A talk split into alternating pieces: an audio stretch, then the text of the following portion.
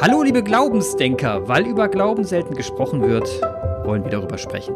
Dieser Podcast ist für alle, die sich unmissionarisch mit Kirche und Glaube auseinandersetzen wollen. Die nicht evangelisiert werden wollen, sondern suchen. Freigeistig, selbstbestimmt und vor allem kritisch.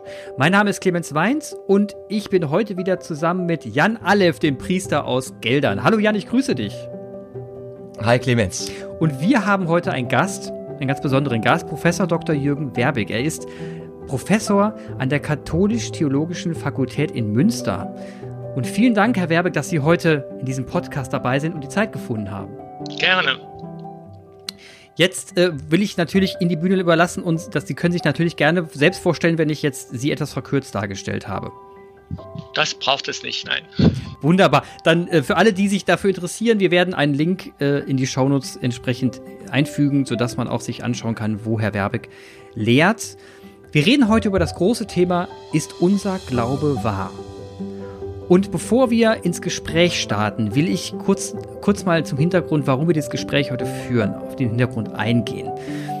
Dieses Gespräch soll mehr oder weniger ein Höhepunkt sein in diesem Jahr, kurz vor Weihnachten, weil wir heute in dieses Gespräch alles hineinpacken werden, über das wir dieses Jahr bereits gesprochen haben. Und wir sind ja dieses Jahr recht, sagen wir mal, naiv in den Podcast gestartet. Wir haben uns gedacht, Mensch, Lasst uns doch einfach mal kritisch über das Thema Glauben sprechen, Kirche. Und wir sind im August einfach gestartet und haben dann angefangen, über Gott zu sprechen. Viel über Gott erst einmal und das Wort Gott und das Reich Gottes. Und Jan ist so ein bisschen darauf eingegangen, was er unter dem Reich Gottes versteht. Und wir sind dann immer mehr dazu gekommen, weil, weil er mich auch irgendwo mich heranführen sollte, weil ich selber eben ein Zweifler bin. Und hat mit mir darüber gesprochen, wie ja, dass Gott, Gottes Reich letzten Endes auch irgendwas, und so, so sind wir darauf gestoßen, etwas mit Nachhaltigkeit zu tun hat. Da, da hieß die Folge, Gott ist ein Grüner. Davor hieß die Folge, das Wort Gott sagt mir nichts. Dann sind wir weitergekommen und haben über Gott gesprochen und das Thema äh, Zero-Sum Game. Da kam ein Zuhörer auf uns zu und kam mit diesem Thema um die Ecke. Wir selber wussten von dem, von dem Thema Zero-Sum Game überhaupt nichts, was letzten Endes einfach nur heißt, kurz und knapp, unterm Strich ist die Null. Wenn man gestorben ist, ist da nichts mehr. Und das in Vereinbarung zu bringen mit dem Glauben, das war faszinierend. Jan hat dieses Zero-Sum-Game unglaublich aufgeregt. Ich fand es unglaublich faszinierend. Es war ein schönes Streitgespräch. Danach, wir mussten es tun, Kirchensteuer. Es war einfach ein wahnsinnig wichtiges Thema, weil wir festgestellt haben, dass die äh, wirklich die Austritte äh, stark steigen, die Kirchen mittlerweile es stark spüren und deswegen mussten wir darüber sprechen, warum eigentlich Kirchensteuer? Was, wie kommt diese Austritte zustande? Was haben die Kirchen in letzter Zeit so viel falsch gemacht? Ähm, warum sind sie nicht mehr anschlussfähig, was ihre Kommunikation angeht? Danach, dann wurde es noch mal ein bisschen, ein bisschen, da sind wir noch mal ein bisschen in das Thema Glaube und das Thema Mystik eingetaucht, als wir begonnen haben, über das Thema Rausch zu sprechen. Rausch, der gesunde Rausch.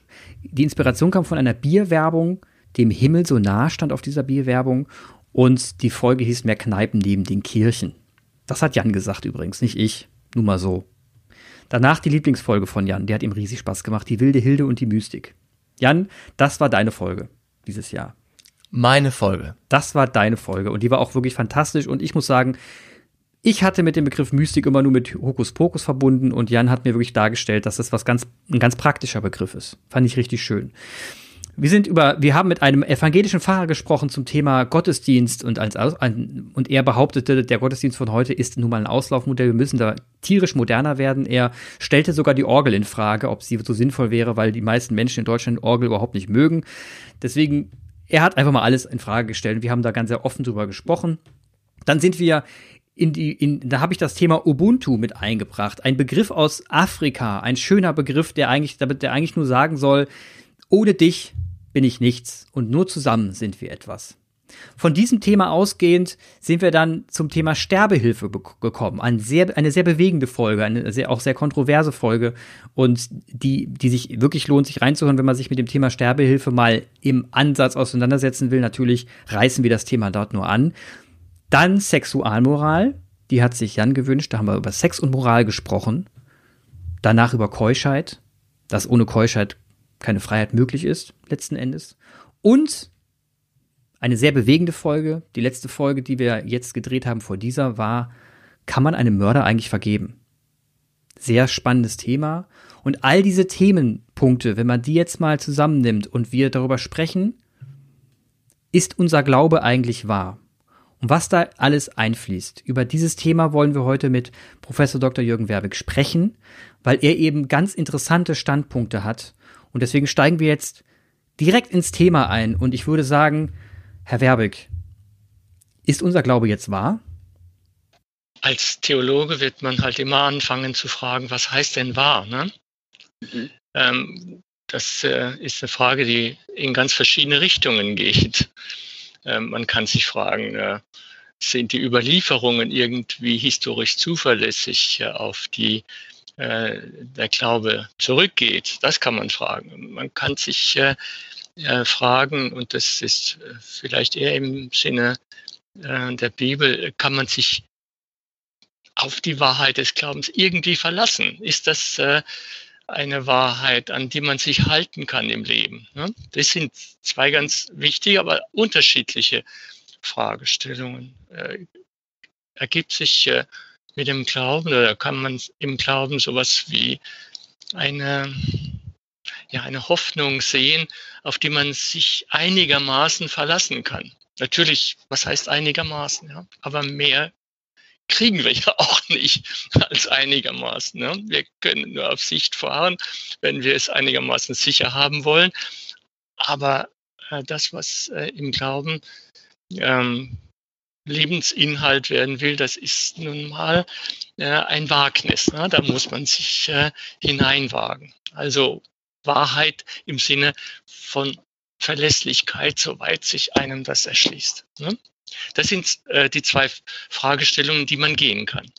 Und dann äh, damit verbunden, darüber haben Sie ja in dem Podcast auch schon diskutiert, äh, sind äh, die Lebenseinstellungen, äh, die man bisher oder etwa in der katholischen Kirche mit dem Glauben verbindet, für mich etwas, was mir äh, das Leben äh, wichtig macht, was es mir äh, irgendwie erschließt oder was mich am Leben hindert. Das ist eine weitere Frage, die man stellen kann.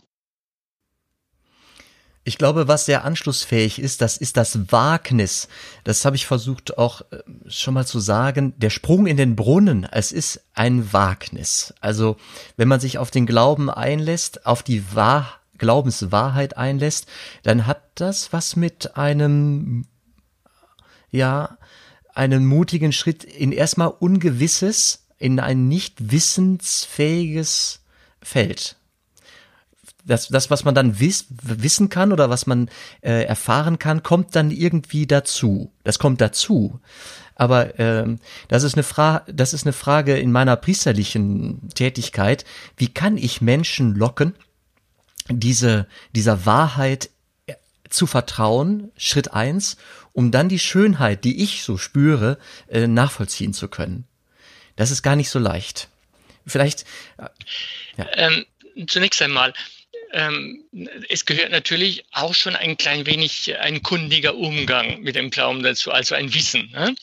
Also ich sage immer, ähm, ich wünsche mir äh, von den Seelsorgern, aber auch von den äh, Menschen, mit denen sie umgehen, so viel intellektuelle Verantwortlichkeit, wie man zum Beispiel äh, sie finden kann, jetzt hoffe ich das mal, bei einem Zeitleser oder sowas. Ne? Also auf, deren, auf dem Niveau, äh, äh denke ich, äh, kann man und soll man sich, wenn man also zu dieser Klientel gehört, ähm, über den Glauben schon auch wissensmäßig äh, vergewissern. Denn sonst äh, hat man das Problem, dass man bei einem Kinderglauben stehen bleibt, von dem dann an jedem Eck und an jeder, jedem Ende man gesagt kriegt, wie kannst du das noch glauben? Also zum Beispiel Adam und Eva, weiß ich was. Nicht, es gehört also äh, das sage ich halt auch als Theologieprofessor, schon ein kundiges Umgehen mit dem äh, dazu, womit wir gewissermaßen auf unsere Glaubensgeschichte äh, geschickt werden. Das gehört dazu. Das ist das eine. Es muss also es muss also vernünftig sein. Die Vernunft muss es irgendwie umfassen es, äh, können. Also, ähm, mein lieber Kollege Klaus Müller redet von einer vernünftigen Hoffnung. Ja? Also, äh, man kann von einem vernünftigen Glauben in dem Sinn sein, äh, äh, sagen oder reden, äh, dass es nicht, äh, das Glauben nicht etwas ist, was gegen die äh, Standards äh, unserer wohlbegründeten Überzeugungen verstößt. Ich denke, das ist das Minimum, wofür man sorgen muss und wofür natürlich auch Seelsorger ähm, ihre Mitverantwortung tragen, aber jeder im Grunde selbst nicht. Man kann nicht unter seinem Niveau, intellektuellen Niveau glauben. Es geht nicht. Ja, das ist das, das eine. Das ist ein schöner Satz, ein schöner Satz. Den, will ich hier noch mal kurz äh, wiederholen. Man kann nicht unter seinen intellektuellen Möglichkeiten glauben. Das ist super. Da muss ich kurz mal drauf eingehen. Da muss ich kurz mal drauf eingehen. Das macht ich gerade. Also, das, ich, ich verstehe das komplett. Ich kann das nachvollziehen. Ich bin ja ein, ein, ein Kopfmensch, wie Jan immer so schön sagt. Aber ähm, das bedeutet ja gleichzeitig auch, was, da, da gehen ja die Emotionen komplett abhanden. Also was, was ist denn jetzt mit meinen Emotionen? Weil Glauben, ich dachte immer, Glaube an Gott wäre ja eigentlich mehr so auf, auf Gefühlsebene einen Zugang zu finden. Jetzt, jetzt sagen Sie umgekehrt, nee, eigentlich ist es mehr eine Kopfebene. Man muss es über den intellektuellen Weg finden. Also braucht es extrem viel Bildung in dem Bereich. Das will ich nicht gesagt haben. Ich habe gesagt, unter seinen eigenen intellektuellen Möglichkeiten darf man nicht bleiben. Das hat keinen Wert, weil einem ansonsten der Kopf dazwischen kommt. Aber das heißt nicht, äh, dass ich das leugnen würde, dass der Glaube in hohem Maße äh, eine emotionale Angelegenheit ist. Ne? Davon haben wir vorhin ja schon geredet. Ich will es mal so sagen. Äh, Glauben geht, also man muss im Glauben über seine Vernunftgründe hinauskommen. Das ist ganz klar. Nicht? Also im alltäglichen Leben ist es vielleicht oft sinnvoll, nicht weiter zu gehen als das, was einem die Vernunft einigermaßen sicher äh, vorzeichnen kann. Im Glauben muss man hinaus. Ne? Es, es ist mehr als, äh, äh, als sich vernünftig vergewissern in der Wirklichkeit. Es ist eine, ja, eine, da gehört eine Sehnsucht dazu, ohne die wird kein Mensch zum Glaubenden. Eine Sehnsucht äh, ist, also es gibt ja dieses berühmte Kinderbuch, es muss doch mehr als alles geben. Ne? Mhm. Äh, es muss doch einen klar einen Zusammenhang oder sollte es nicht einen Zusammenhang geben, in dem ich das Gefühl habe, ich gehe nicht verloren, ich gehe nicht unter. Ne? Also mhm. da gibt es diesen Zusammenhang. Wie fühlt er sich an für mich? Äh, dann kommen solche Gefühlsqualitäten vielleicht ins Spiel. Ja, ich will das durchaus so nennen, Geborgenheit, äh, aber auch Herausforderung. Du darfst äh, mit dir und mit dieser Welt nicht alles geschehen lassen. Das äh, ist äh, äh, ja der alte Begriff Sünde, wenn du mit dir und mit dieser Welt äh, äh, das Böse geschehen lässt. Also es ist auch ein Gefühl dabei, nein, das darf nicht geschehen, das darfst du nicht zulassen. Auch das gehört dazu. Und dann gehört äh, von den Gefühlsqualitäten natürlich auch äh, äh, ich will es mal so sagen, ähm, der Mensch ist auch ein Angstwesen. Ne? Äh, über die Angst äh, ist er am meisten manipulierbar, aber die Angst zu verleugnen ist auch kein Weg. Ähm, also wie gehe ich mit meiner Angst um? Gibt es eine Möglichkeit, über die Angst hinaus zu hoffen? Insgesamt würde ich sagen, die Grunddynamik, des Glaubens ist eine mehr oder weniger, früher haben die Evangelien gesagt, angefochtene Hoffnung, ja, eine Hoffnung, äh, die immer wieder in, in, in Frage gestellt wird und äh, die doch so schön ist, äh, dass sie gar nicht nicht wahr sein, ne? sein kann. Früher hat man gesagt, es ist zu schön, um wahr zu sein. Ich würde dagegen halten, es ist so schön, es kann gar nicht nicht wahr sein. Ja? Das, ist auch, das, das ist auch ein schöner Satz, den können wir auch nochmal gerne wiederholen. Aber Jan, du wolltest gerade was sagen. Ich, ähm, die, die Vernunft, die Vernunft ist, ähm, also wenn ich katechetisch unterwegs bin mit jungen Erwachsenen oder in der Firmenkatechese, dann wird oft, also ich habe es da oft mit Menschen, oft, ja doch regelmäßig zumindest, mit Menschen zu tun, die nicht glauben, die nicht glauben, dass es, dass es Gott gibt, dass es einen Gott gibt, die aber irgendwie am Sakrament teilnehmen, weil es zur Familie gehört. Und die stellen natürlich äh, gute Fragen äh, und zwar sehr, sehr fundamentale Fragen an mich, der ich von einem Glauben, von meinem Glauben auch erzähle. Und sie sagen, nee, ich glaube nicht, aber sie lassen mich dann kommen mit meinen Glaubenswahrheiten. Und äh, es gibt die Bereitschaft zuzuhören, aber es gibt keinen Zweifel daran, dass das, was ich erzähle, für sie keine Wirklichkeit hat. Ich würde, ich, vielleicht können Sie mir den Begriff, ich versuche mir mit dem Begriff Wirklichkeit, versuche ich mich zu retten und sagen, ja, das, was ich glaube, das hat eine Wirkung auf mich und auch auf Glaubensbrüder und Schwestern. Ich sehe das, wir können das auch beschreiben, diese Wirkung des Glaubens, das rettet mich wirklich in solchen Gesprächen oft. Können Sie mal versuchen, oder ist es möglich, eine Verhältnisbestimmung zwischen Wirklichkeit und Wahrheit ähm, zu, zu machen? Also Wirklichkeit äh, ist das, worauf wir uns im Alltag verlassen. Ne? Äh, und äh, wir äh, sind äh, geneigt äh, zu sagen, das, was sich bewährt hat, das wird sich weiter bewähren. Wenn es da Probleme gibt, wenn wir mit dem, was wir bisher für wirklich gehalten haben, irgendwo in Kalamitäten kommen, dann müssen wir genauer nachschauen. Dann gibt es den sogenannten Diskurs ne, der Argumente, Pro und Contra, und in dem zielen wir Wahrheit an. Ne? Wahrheit ist, also ich beziehe mich jetzt etwa auf Jürgen Habermas, Wahrheit ist das, was sich in einem solchen Diskurs als relativ verlässlich herausstellt und wovon ich die Zuversicht habe, dass es sich weiterhin als verlässlich herausstellt. Das ist ein pragmatischer Wahrheitsbegriff, der aber in, der, äh, in, den, in den philosophischen Diskursen gegenwärtig doch relativ stark äh, geteilt wird. Da sind wir jetzt äh, in einer Spannung zwischen Wirklichkeit und Wahrheit. Also wenn die Wirklichkeit gewissermaßen äh, irgendwie Löcher hat. Ne? Also die Verlässlichkeit dessen, worauf ich mich halt tagtäglich beziehe äh, und das, äh, was ich dann für wirklich annehme, wenn das irgendwie äh, fragwürdig wird, dann muss ich äh, begründen. Ne? Dann äh, suche ich nach Begründungen und äh, die Suche nach Begründungen ist gemeinschaftlich. Man diskutiert, man sucht nach den stärkeren Gründen. So ist das Verhältnis. Aber wenn wenn man jetzt äh, von Gottes Wirklichkeit spricht, äh, ähm, ich habe gerade einen Text äh, in der Mache, äh, wo ich mich damit äh, auseinandersetze. Jetzt mal eine steile These. Äh, Gott wird wirklich in den Menschen, die ihm glauben. Ja? Gott wird wirklich in denen, die darauf vertrauen, dass das die Perspektive ihres Lebens sein kann. Also jetzt äh, sehr steil geredet und Sie wissen, äh, da müsste man ganz viel erläutern. Äh, es gibt diese christliche Grundüberzeugung, Gott ist die Liebe. Und ähm, so ist gewissermaßen das Wagnis des christlichen Glaubens einfach die, es sich darauf zu verlassen, dass das die letzte Wirklichkeit ist und nicht der Untergang und nicht der Hass und nicht die Zerstörungswut, das ist ein Riesenwagnis angesichts dessen, was wir erleben. Aber ich meine, es ist jedenfalls so, will mir das doch scheinen, ein schönes Wagnis.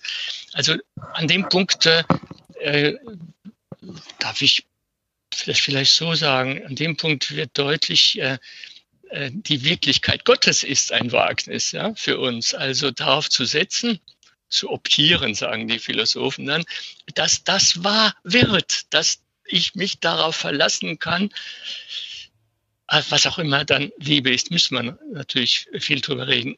Gott ist die Liebe.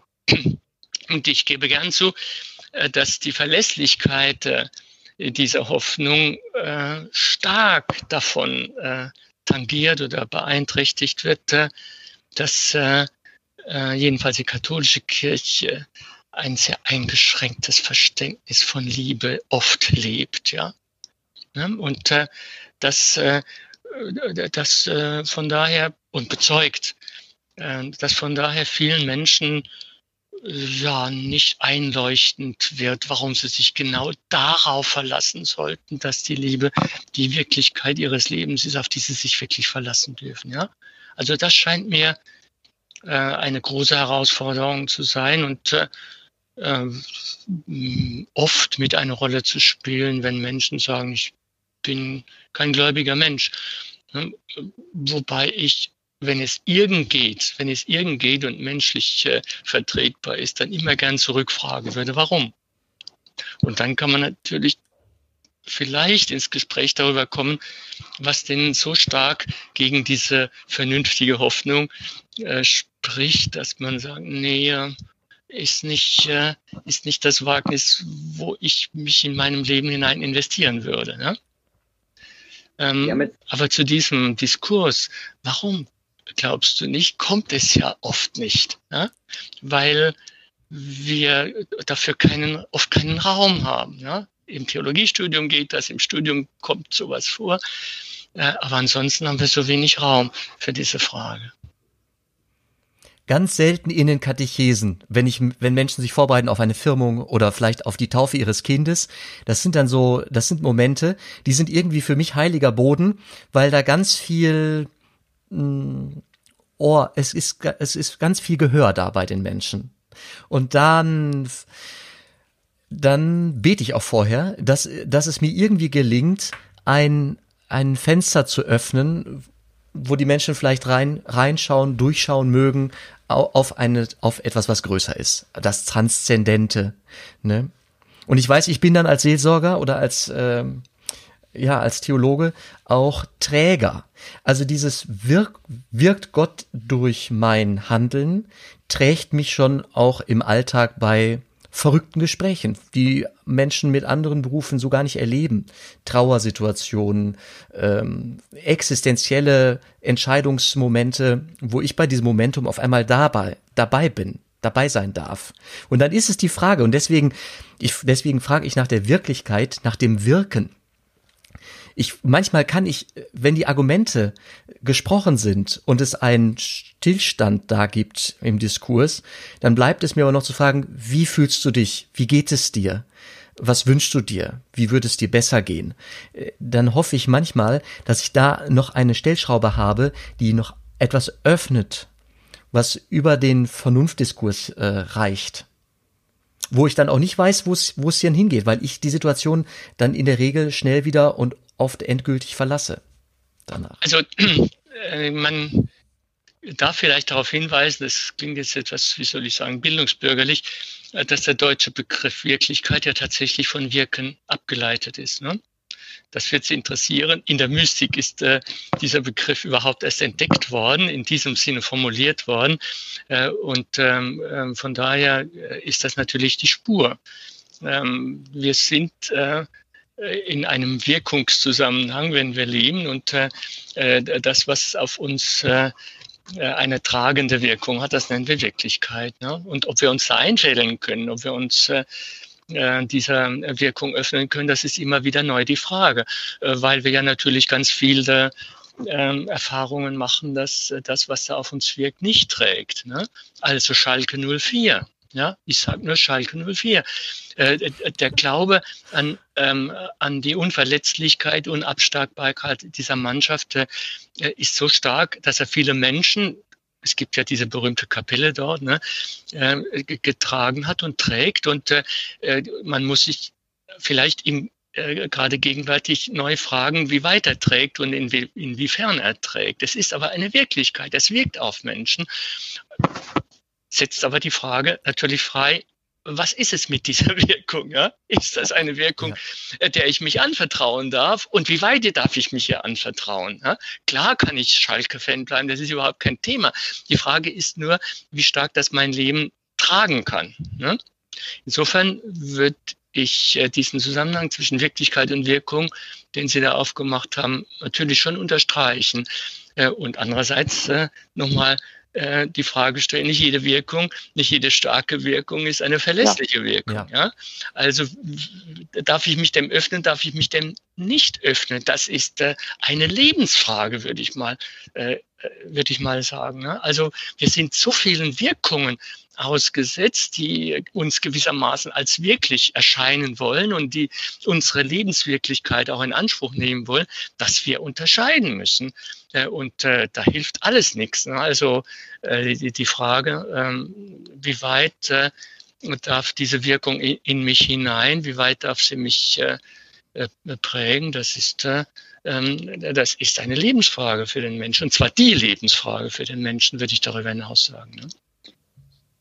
Jetzt reden wir über die, jetzt haben Sie gerade über Wirklichkeit gesprochen und ähm, die Verzahnung zwischen Glaube und Kirche lässt sich ja daraus ableiten. Also wenn wir, wenn, wenn die, wenn man mit den Gläubigen spricht und auch mit den Menschen, die jetzt uns zuhören, die ja in sich auch immer wieder zweifeln, weil es heißt ja so schön, äh, Gott ist Liebe und der Glaube offenbart mir den Zugang zu Liebe, dann ist es ja auch so, dass wenn ich Kirchengänger bin, in dieser Wirklichkeit, in dieser Wirken durch diese Kirche äh, ganz, ganz widersprüchliche Dinge erlebt habe und die mich in meinem Glauben natürlich in den Grundfesten zweifeln lassen.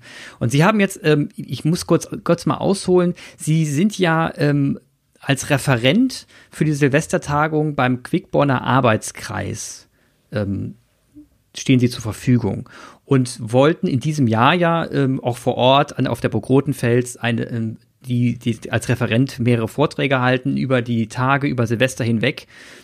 Geht jetzt leider nicht, ist Corona. Auch das ist ein Grund, warum wir jetzt miteinander sprechen, um auch ein bisschen darüber zu sprechen, was Sie auf dieser Tagung eigentlich vorhatten zu reden.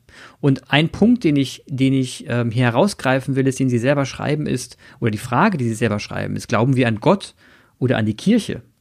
Finde ich in diesem Zusammenhang der Wirklichkeit ganz, ganz entscheidend, weil das ist das, was, glaube ich, die Menschen, die sich damit befassen, am meisten bewegt.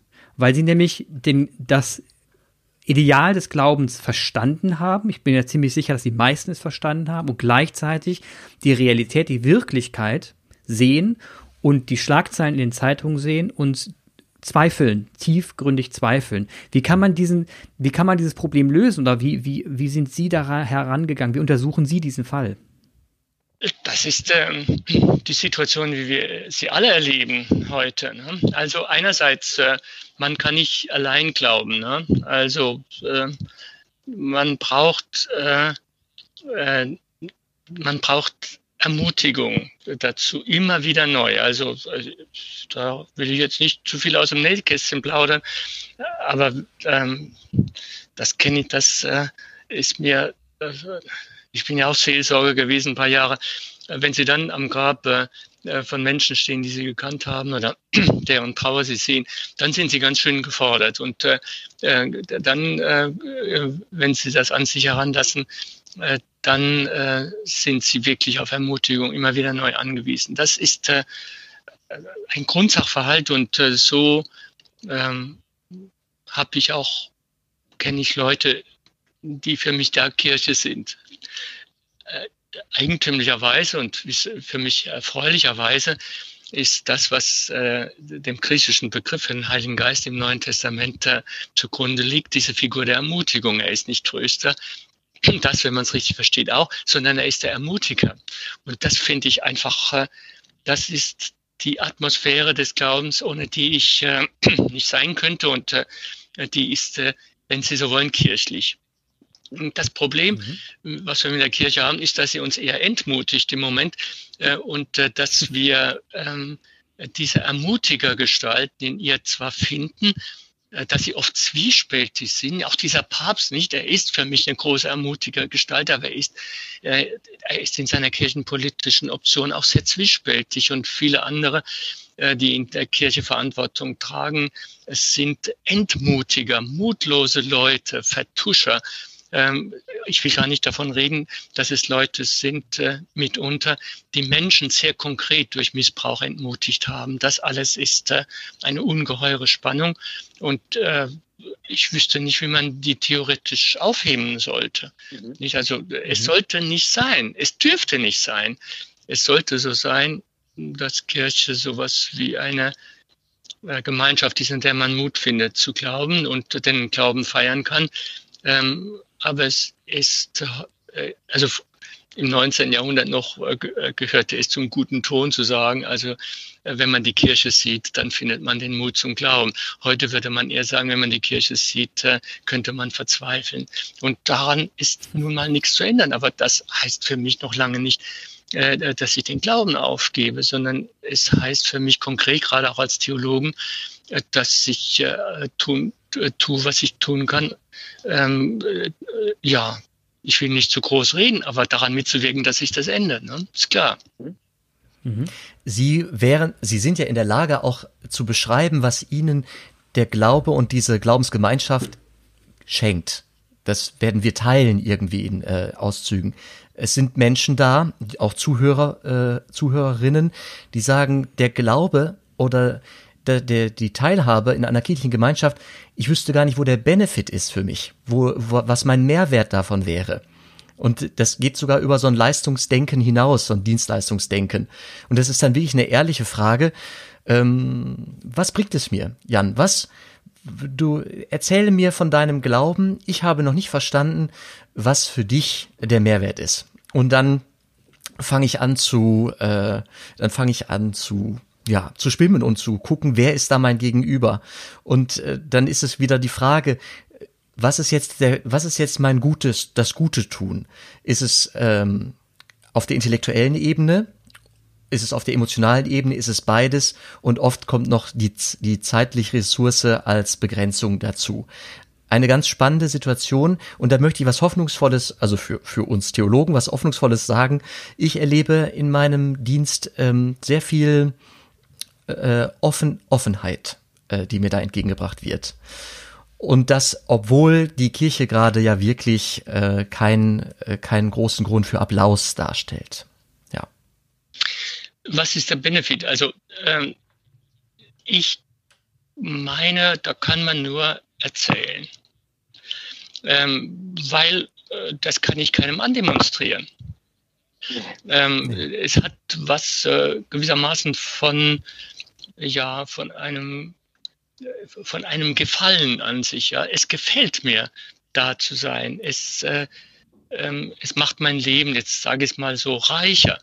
Äh, wenn jemand zu mir sagt, aber meins nicht, und ich brauche das nicht, mir fehlt nicht, dann denke ich mir, okay, das ist deine Verantwortung. Ich kann dich nicht äh, rein äh, argumentieren und ich will das auch nicht rein argument, mit dich rein argumentieren. Das ist eine äh, eine Gesprächssituation, der ich mich immer entziehe, weil äh, ich mir denke, äh, was für dich gilt, gilt nicht für mich. Und ob das, was für mich gilt, für dich gilt, das musst du entscheiden. Ja. Ich kann mich in, in meinem in, äh, in, meinem, in, meinem, in meiner Glaubenserfahrung nicht davon abhängig machen, ob du das für nötig hältst oder nicht zu glauben. Das ist deine Verantwortung. Und ich werde dich nicht äh, äh, in meine Perspektive hereinziehen nach dem Motto, aber du hast es doch nötig, vielleicht weißt du das noch nicht. Das ist keine Gesprächssituation, die sinnig ist. Und äh, Sie haben ja auch davon berichtet, so, so äh, erleben Sie das ja auch. Also so kann man ähm, eigentlich letztlich äh, nur von sich und von den Erfahrungen, die man ähm, mit der Kirche macht und auch mit dem Glauben machte, ähm, motivieren, warum mir das wichtig ist. Das ist noch nicht die Frage, warum das wahr ist, ja, aber warum mir das wichtig ist. Äh, warum das wahr ist, ist nochmal ein anderer Diskurs. Darüber haben wir ja schon geredet. Sie haben, Sie haben gerade einen ganz, ganz wichtigen Punkt angesprochen aus meiner Sicht, der, der, den wir, finde ich, den ich ein bisschen herausstechen will. Und zwar der Begriff des, der Selbst, der Eigenverantwortung. Der Begriff der, der Freiheit letzten Endes. Also ich, sie, sie, wir reden gerade davon eigentlich, dass sich die Gläubigen gerade beginnen oder beginnen sollten, sich zu emanzipieren. Nicht mehr diesen, nicht diesen, den Status zu haben, ich höre Papa zu und wenn Papa sagt, das ist schon richtig so, dann glaube ich auch so, sondern diesen, der Moment der Augenhöhe, dass der gleichen Augenhöhe, dass man beginnt, wirklich äh, auch intellektuell vernünftig darüber zu sprechen und die richtigen Fragen zu stellen. Das ist ja schon ein Paradigmenwechsel gerade, der da stattfindet. Und äh, das bedeutet aber auch für viele Gläubige ein, ein Richtungswechsel für sich selbst persönlich. Das bedeutet ja auch, dass man in der Lage sein muss, überhaupt Verantwortung zu übernehmen. Das ist ja nicht selbstverständlich. Viele haben ja auch gelernt, äh, dass ihnen gesagt wird, was getan wird. Und sie sprechen eigentlich gerade von einem sehr reflektierten, eigenverantwortlichen Gläubigen, der das auch in der Lage ist zu tun, auf Augenhöhe zu sprechen. Das ist ja schon eine, also würde ich sagen, eine hohe, hohe Messlatte. Klingt, so klingt es für mich. Wenn Kirche sich selber richtig versteht, dann äh, ist das eine ihrer zentralen Aufgaben, äh, Menschen in die Lage zu versetzen, diese Eigenverantwortung zu übernehmen. Äh, klar, äh, das ist äh, nicht das Bild von Kirche, das sie über Jahrhunderte von sich selbst hatte. Also was heißt über Jahrhunderte? Seit der Aufklärung. Ne? Da war es eher die, das Bild, wir müssen unsere Autorität so weit stärken, dass ihr den Gehorsam uns gegenüber aufbringt, denn wir wissen es ja das ist kaputt. Ne? Das ist kaputt, nicht erst seit den Krisen, die wir im Moment erleben, das ist schon lange kaputt. Aber Sie haben völlig recht. Äh, eine Verantwortung ist ein großes Wort. also, ja. ähm, wie viel, ähm, ja, wie viel Herzens- und, äh, und Geistesbildung äh, gehört dazu, immer auf der Ebene, auf der ich nun mal mein Leben äh, führe. Das sind, können ganz unterschiedliche mhm. Ebenen sein. Das ist nicht abhängig jetzt von einem bestimmten erreichbaren intellektuellen Niveau, sondern ähm, mhm. auf jeder Ebene braucht es diese Herzens- und Geistesbildung, äh, sich die Frage zu stellen, äh, worauf verlasse ich mich im Leben und äh, äh, habe ich ein paar gute Gründe für und wie stark wiegen äh, die schlechten Erfahrungen, äh, die mir da auch mit auf den Weg gegeben worden sind. Wie, wie schwer wiegen die? Ähm, also ähm, und nicht äh, also sich äh, äh, sich von den Stimmungen äh, total ähm, in, in, ja, in Gefangenschaft nehmen zu lassen. Ne? Also man, das, das sind so Sachen, die mich gelegentlich richtig gehend als Theologen Christenmensch aufregen, wenn ich so in Interviews äh, ähm, Menschen hören, nee, ich glaube nicht, ich glaube nur, was ich beweisen kann, dann denke ich mir, Herrgott nochmal, was ist das für eine defizitäre Herzensbildung, die mir da begegnet? Das ist doch nicht dein Ernst. Äh, das ist eine Plattitüde, äh, wie sie platter gar nicht sein könnte, aber zeigt einfach nur, das ist äh, gewissermaßen ein Bild von Verantwortung, das offenkundig in unserer Gesellschaft äh, tolerabel äh, geworden ist. Denn wenn man ein Interview in irgendeiner Publikumszeitschrift macht, kann man sowas sagen und sich als aufgeklärten Menschen darstellen, äh, ohne sich zu schämen ähm, ich will das jetzt nicht denunzieren oder ich habe es ja doch denunziert, aber äh, ich will es nur als Symptom äh, äh, angesprochen haben, was ich da unter Herzens- und Geistesbildung meine. Ne? Dass man äh, mhm. sich schon die Frage stellt, auf welcher Ebene äh, lebe ich und äh, bestimme ich eigentlich das, was mein Leben ausmachen soll erfordert ein Reflexionsvermögen. Ne? Ich frage mich manchmal, wie viel braucht es äh, also wo kann diese Bildung, diese Herzensbildung äh, geschehen? Wo kann sie, wo, wo kann sie ihre Begrifflichkeiten hernehmen? Wo kann es passieren, wenn es nicht in der Herkunftsfamilie vermittelt wird? So ein Gespräch. Das ist, also, das ist für, für mich auch als Pädagogen wirklich eine Frage. Ist das möglich, ne? Da steckt ja auch noch, also steckt mehr drin, der Begriff der, des Gewissens zum Beispiel gehört sicherlich auch in diesen äh, Themenkomplex von Herzens- und Geistesbildung. Wie kann das gehen? Ja. Ähm, da sind Sie der Fachmann für. Ne? Also ich hatte in, äh, nach der Zeit als Seelsorger äh, immer mit äh, Menschen zu tun, die von solchen Fragen bewegt waren, deshalb Theologie studiert haben. und ähm, das heißt nicht, dass es mit denen immer leichter gewesen ist. Aber es heißt, eine Grundmotivation, ähm, sich auf solche Fragen einzulassen, war ja da.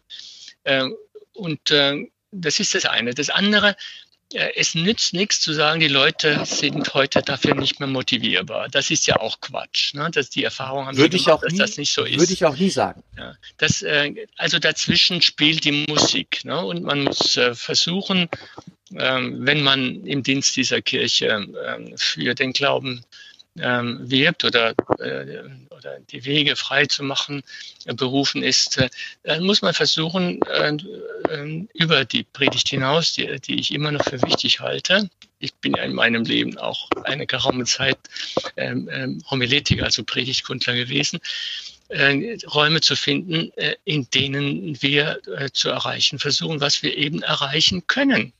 Äh, und es ist wie immer in Bildungsprozessen. Äh, ähm, im Vorhinein zu sagen, es geht nicht, hat keinen Wert. Man muss versuchen, was geht und sich darüber freuen, was möglich ist. Dass dazu Fantasie gehört, also dass dazu äh, neue Kommunikationsformen notwendig sind. Äh, und eine davon versuchen Sie ja äh, gerade mit mir jetzt auch als Versuchskaninchen.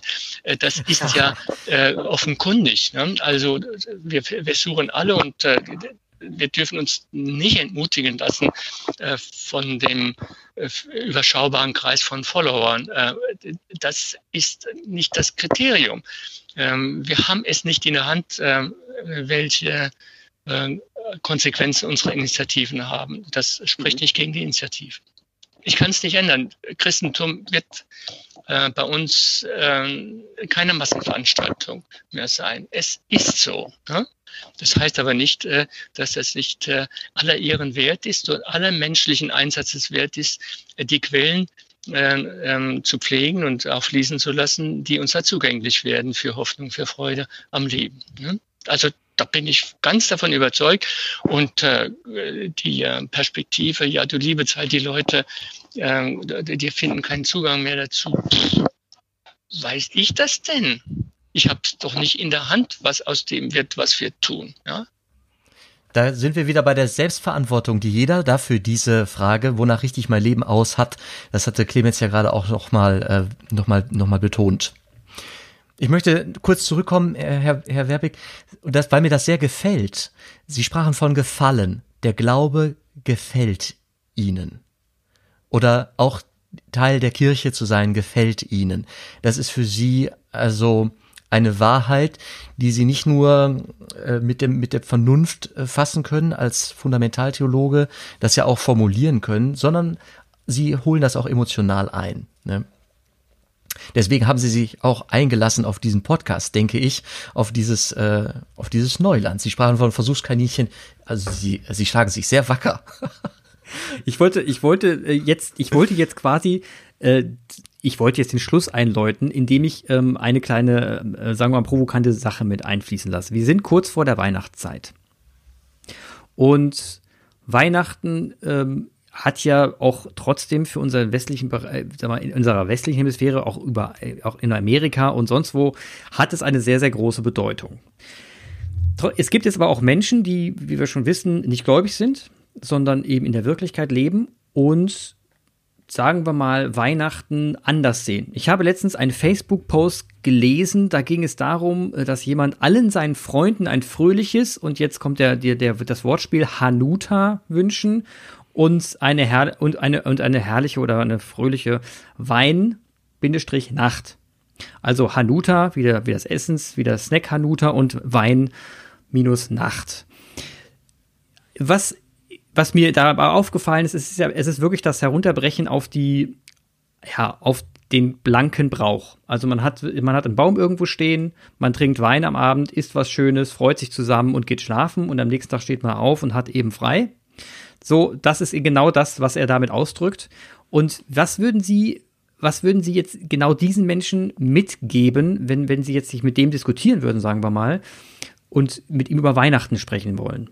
Wenn Sie ihm sagen, dass das jetzt auch ein bisschen flach ist, was würden Sie dem noch entgegnen?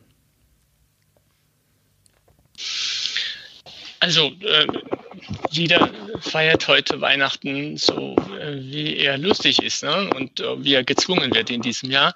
Äh, das ist ja eine Seite. Das äh, würde ich auch der Verantwortung eines Menschen anheimstellen und würde jemanden, der einen guten Wein genießt, äh, am Weihnachtsabend äh, einfach, einfach erstmal nur gratulieren wollen, ne, bei so vielen schlechten Weinen, äh, die es zu kaufen gibt. Das ist das eine. Ähm, dass wir ähm, ja, an Weihnachten, ähm, wie soll ich sagen, ähm, durchaus zwiespältig äh, Familie pflegen ähm, und äh, ähm, dort auch äh, sowas wenigstens wie die Erinnerung an Geborgenheit äh, ähm, wahrnehmen, vielleicht ja auch mehr. Äh, Erfahrungen sind ja immer äh, vieldimensional und oft zwiespältig. Äh, das scheint mir von Weihnachten so weit weg auch wieder nicht zu sein. Also, dass äh, es da einen einen haltenden, einen mich haltenden Zusammenhang gibt, äh, bei aller Zwiespältigkeit, die das äh, im konkreten Fall auch hat. Äh, und wenn man äh, Familienvater und bei mir ja auch Vater einer größeren, einer Großfamilie ist, äh, dann wird man selber si sich auch immer wieder die Frage stellen, was trage ich dazu bei, dass es sowas wie unter den Menschen, die mir nahestehen, dass es sowas wie eine Erfahrung von, von Geborgenheit trotz allem gibt. Das hat mit Weihnachten ganz schön viel zu tun. Äh, und äh, wenn äh, dann darüber hinaus äh, wenigstens der Gedanke oder die Assoziation eine Rolle spielen kann, äh, in unserem Leben, nicht nur in unserer Familie, sondern in unserem Leben äh, da, äh, zu Hause sein zu können, bei all der Zwiespältigkeit und der Geborgenheit. Das hätte was mit Gott zu tun wenn der Gedanke irgendwo mitspielen könnte, dann haben wir schon eine, eine Dimension von Weihnachten äh, erreicht, über die wir nicht groß raus mhm. müssen. Nicht? Also äh, ich, mir ist erinnerlich ein, ein Gedicht äh, einer österreichischen Lyrikerin, ähm, wenn wir nicht hinaufkommen, ähm, dann muss Gott äh, äh, sich knien und klein machen, damit er zu uns herunterkommt. Das ist jetzt natürlich ein Bild. Ähm, ein Bild dafür, dass äh, äh es äh, in unserem menschlichen Zusammensein eine göttliche Wirklichkeit gibt, äh, in der wir äh, gehalten sind, weil er, äh, weil ihm daran liegt, gewissermaßen. Ähm, das ist jetzt schon ein steiler Gedanke. Aber Sie merken schon, ähm, über Weihnachten ähm, verächtlich zu reden, Christbaum und, und Wein und Hanuta und sonst nichts, das ist natürlich leicht.